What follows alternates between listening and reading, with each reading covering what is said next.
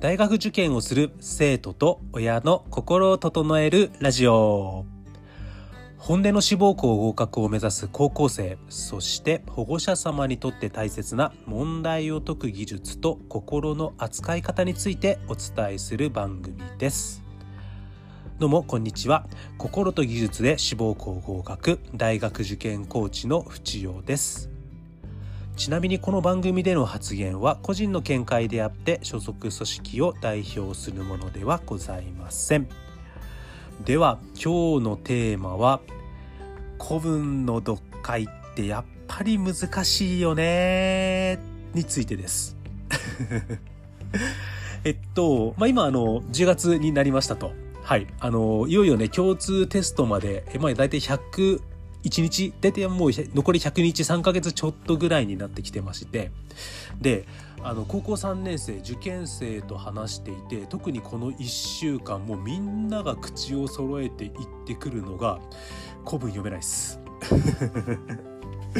なんか全然古文の点数上がらないんですよっていう相談を、とにかくあっちこっちの高校3年生から受けるんですね。これ割と毎年で、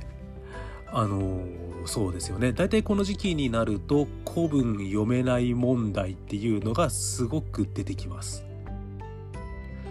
なので、まず一つお伝えしたいのが、まあ、あの、もしこのラジオを聴いていただいているあなたが、えっ、ー、と、高校生、高校3年生だとしたら、で、今、思うように古文読めてないとしたら、あの、みんなそうなんで。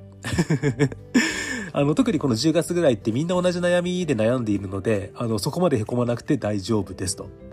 はい。で、もしこのラジオを聴いていただいている、もしあなたがね、その受験生、高校3年生の親御様、え保護者様だとしたら、もしあのお子様の古文の点数がなかなか上がってこないな、うん。いつも同じぐらいの偏差値から上がってこないなと思われていたとしても、割かし今そういう状況です。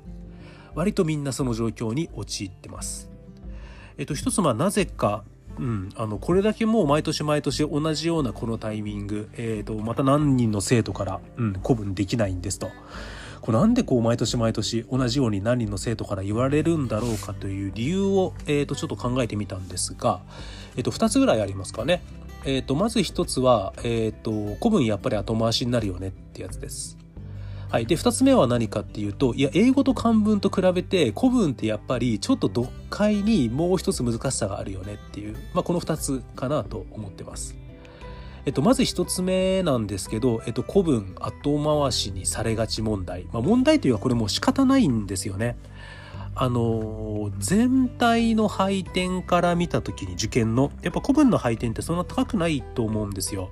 まあ、例えばその国公立文系であったとしても、まあ、共通テストで古文があるんですがあの2次でもね、えー、と古文があるとしてもだだいたい国公立文系って二次試験が英語国語数学になってくると思うんですね。でもその国語って例えば現代文古文とか現代文古文漢文とか現代文2つ古文とかっていう風になってくるのでこう英語とか数学に比べて相対的に見た古文の配点って低くなるんですね。であの理系の生徒とかだったらそもそも国公立理系だったら共通テストにしかないしあと私立理系だったらそもそも古文関係ないし、うん、であの私立文系だったとしてもあの大体3項目英語国語、まあ、社会ないし英語国語数学ってなった時にやっぱりその中の国語がやっぱり現代文2古文1とかになるので、えー、と全体から見た時の配点から考えたらねやっぱり英語とか、まあ、数学あと社会っていうところの、えー、と比重が大きいので、まあ、どうしてもね、えー、と古文古文が後に回りがちなんですね。うんであの夏休みを経過してある程度ちょっとこう英語にも目処が立ってきたと。うん数学も一通りの復習学習を終わらしてようやくちょっとその二次レベルの、えー、と演習に入り始めたみたいな状況の中でさすがにちょっと古文と向き合わないとまずいよねと。うん、少しこう古文に時間をかけないとこれまずいんじゃないかって思い出す時期がこの9月10月なんですよ。でこの9月10月にいざやっと古文に少し向き合い始めた時にうわ全然できないみたいな ことが、えっと、起こるっていうのがまず一つの要因ですね。で、えっと、二つの要、二つ目、二つ目の要因は何かっていうと、えっと、英語とか漢文に比べて、やっぱりもうちょっと読解への難度難しさが大きいかもしれないよね問題。うんと裏を返せば英語とか漢文のように勉強していけば古文だってきっと読めるはずだ、うん、って思ってる。まあ、ある種、まあ、甘く見てるじゃないんですけどでそれ自体は間違えていないんですがうーんとちょっとね古文って特殊性があるなと思います。えっ、とこの英語と古文と漢文って似た科目なんですね。いや全然ちゃうやんって言われそうな気もしますけどあのいわゆる言語学なんですね。えっ、と日本語ではない言語を読んで問題を答えるという点で共通してますね。うん、あの英語はもう日本語じゃないですので。はい。で、あの、漢文も、えっ、と、あれ中国語ですので、うん。で、中国語を、え、ー、と、なんとか日本語、古文のように、え、ー、と、読めるように、このレ点とかね、1、2点を、えっ、と、振って、日本語的に読んではいるんですけど、あれもともと中国語なんですね。なんで、レ点とか1、2点って何かっていうと、あれ、中国語もその英語みたいにね、SVO 型ですので、あの、主語、述語、目的語っていう、え、ー、と、言葉の並び方をしているのが中国語ですので、じゃあその目的語で、日本語はどっちかっていうと SV OV 型ですよね。えっと、誰が何をどうした。えっと、動詞が一番後ろに来て、その動詞の前に目的語が来るっていうのが日本語ですので、その中国語の、えっと、SVO 型を日本語的な SOV 型に戻すために、あの、レ点とかね、1、2点とかね、え上中下点があるっていうイメージなので、あれも言うならば、その中国語を読んで、えっと、問題を解くっていう点では、えっと、英語と似てるんですね。じゃあ古文って日本語じゃないですかという声が、えー、聞こえてきそうなんですが、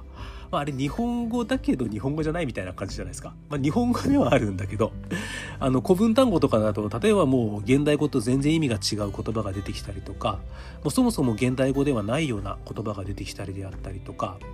まあ、確かに文法言葉の並べ方は現代語に近くはあるんですけれどもその現代語以上に主語が省略されますしうんそもそものその言語が使われていた古文が書くんと書かれた、えー、その世界っていうのは現代社会現代の日本と全く常識が違いますので全くこう生活、えー、文化、えー、風習状況常識、えー、それらが全く違った世界で使われた言葉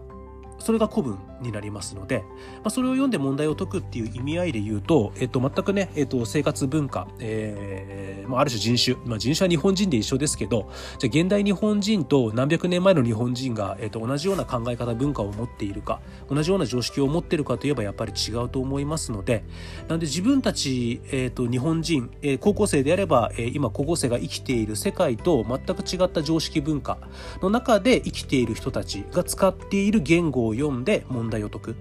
まあ、そういう意味合いでは、えっと、英語も古文も、えー、漢文も一緒なんじゃないかなっていうふうに思ってます。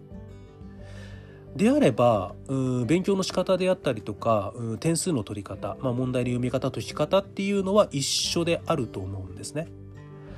うんまあ、簡単に言えばあの英語を例に出したら分かりやすいと思うんですけどまず単語と熟語をとにかく増やしましょうと。うん、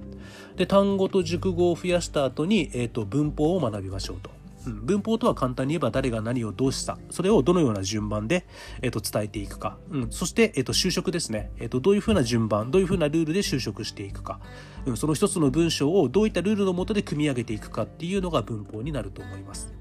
でその文法を学んだ後に構文ですね。えーと、その1個の文章をとにかく正確に分析してどれが主語でどれが動詞でどれが目的語でじゃあどこがどのように、えーと、何を修飾しててそれはどういった理由でそう言えるのかっていうことを考えて一つの文章をとにかく分析して日本語現代語に和訳する力っていうのが構文になると思います。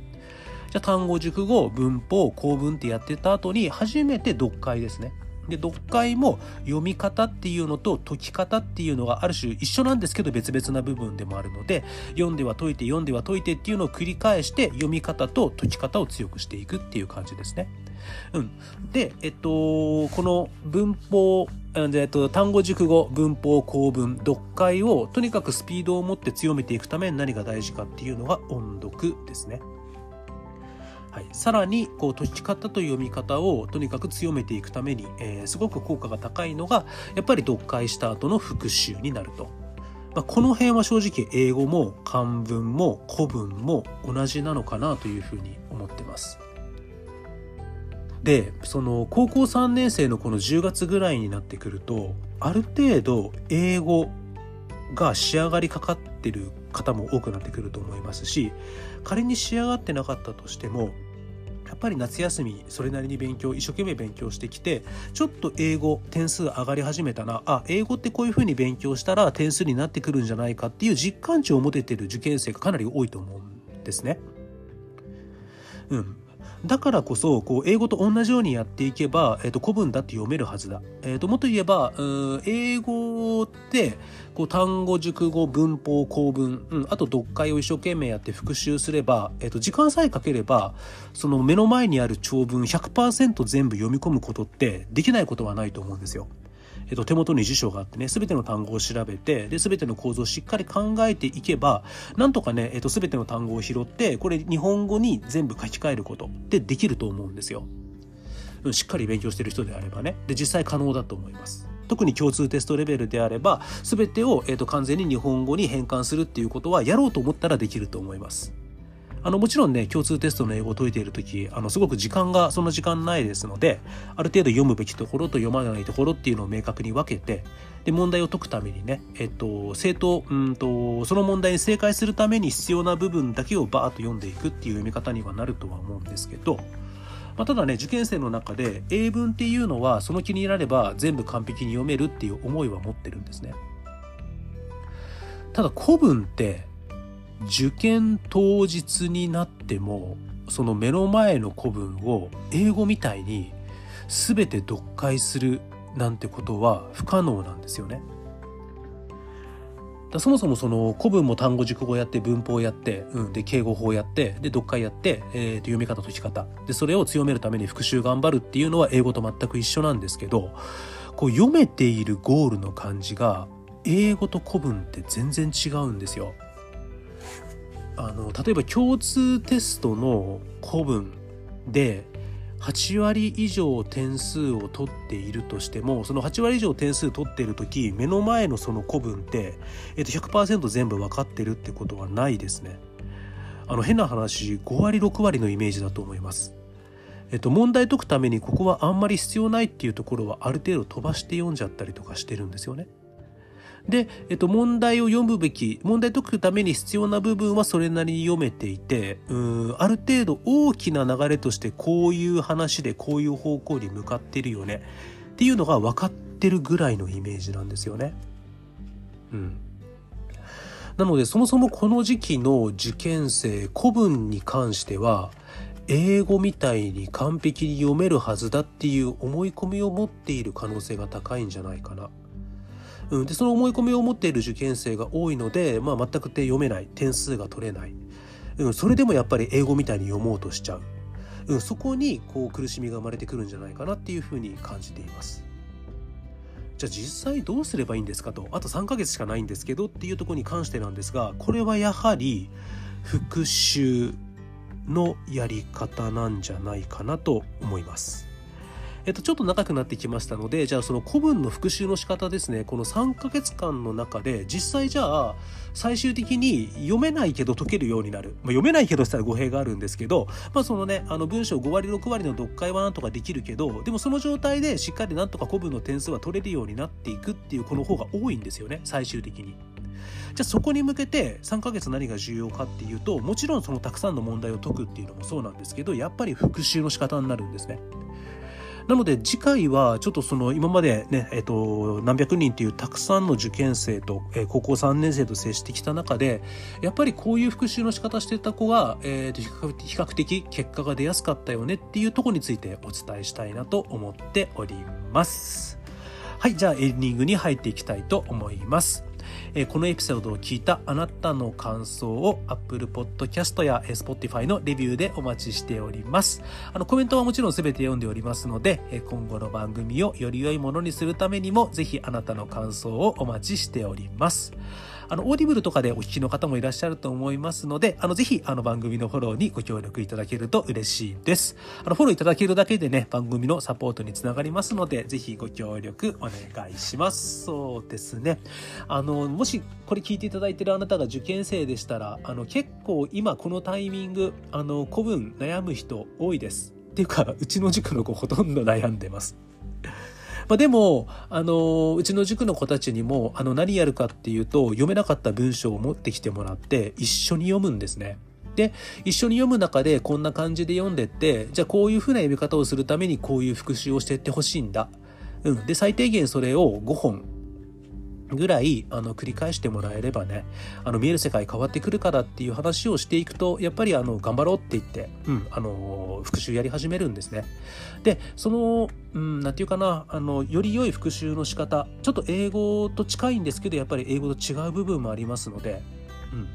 あのいい復習の仕方さえしていけばここから3ヶ月間まだまだ古文の点数は伸びますのであの諦めることなくねあの今みんな苦しんでますので古文だからこそうんとそこの苦しみに巻き込まれずうんまあ、しゃあないねって思いながら復習頑張っていけばまだまだ伸びていくと私は思います。はい、じゃあ今日もたくさん聞いていただいてありがとうございました。えー、大学受験をする生徒と親の心を整えるラジオでした。それでは失礼します。